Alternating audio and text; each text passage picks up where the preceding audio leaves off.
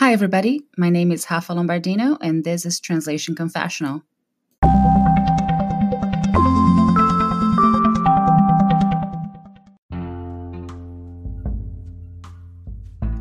Imposter Syndrome. Just the other day, a new client sent me a revised version of a translation I had delivered days earlier. The email had some very harsh comments grammar errors, typos, sentences that didn't read naturally. My heart sank. I got ready to open the file thinking about how I would address such negative feedback. I knew I had paid very close attention to the contents. I read and reread my translation. I made sure it was all ready to go. Once I could see the file with all those track changes, I realized that was not the file I had worked on.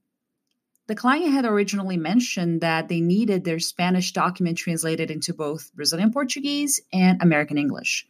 And I had told them that I'd be more than happy to work on both versions. However, they decided to hire me only for the Brazilian version, since I was born in Brazil. For the English version, they went with someone else, someone actually born in the United States.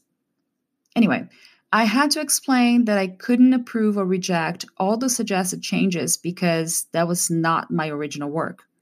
They should go back to their English translator and ask them to update their work based on the reviewer's feedback.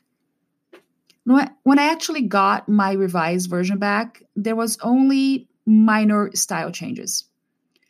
I knew the target audience of my translation would be a young crowd, and I had been told to make sure the translation sounded informal. So I decided to add that definite article in front of people's names. In Portuguese, we add a or o in front of a name to give that informal tone. A Maria, o João. Would be the same as saying the Mary or the John and in Portuguese, that adds a certain layer of familiarity. And I thought it was more than appropriate for the target audience. Well, the reviewer didn't quite like it and removed all those articles. There are also some changes to verbs and pronouns, which I personally thought made the text a little more formal. I went ahead and approved all the suitable changes and sent the file back to the client explaining that the suggestions were taking a little bit of the informality out of the translation, but that either way, both versions were accurate and they could make a final decision on which version they wanted to use. All that was just to say that even though I have over 20 years of experience as a translator, my heart still sank when I got the negative feedback that wasn't even meant for me. I guess it's something that many translators and interpreters go through. And it was only a few years ago that I found out there's a name for it imposter syndrome. It's that fear that you could be found out at any moment, as if you're faking it until you make it.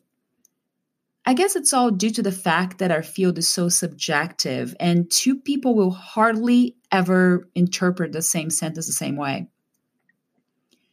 that just adds to the game of second guessing and doubting yourself. Looking on the brighter side, if you suffer from imposter syndrome, you may be going down the right path. At least it means you know you don't have all the answers and you take a moment to reassess your skills. So you're halfway towards improving yourself every day.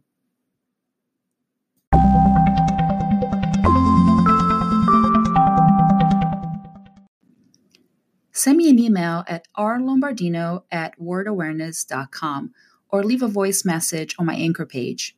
If I get enough feedback and voice messages, I can go back to the subject and post a special podcast episode with everyone's opinion on this very same theme. By the way, my anchor page is anchor.fm slash translation dash confessional. I look forward to hearing from you. Stay tuned for weekly episodes and subscribe to Translation Confessional through your favorite podcast app.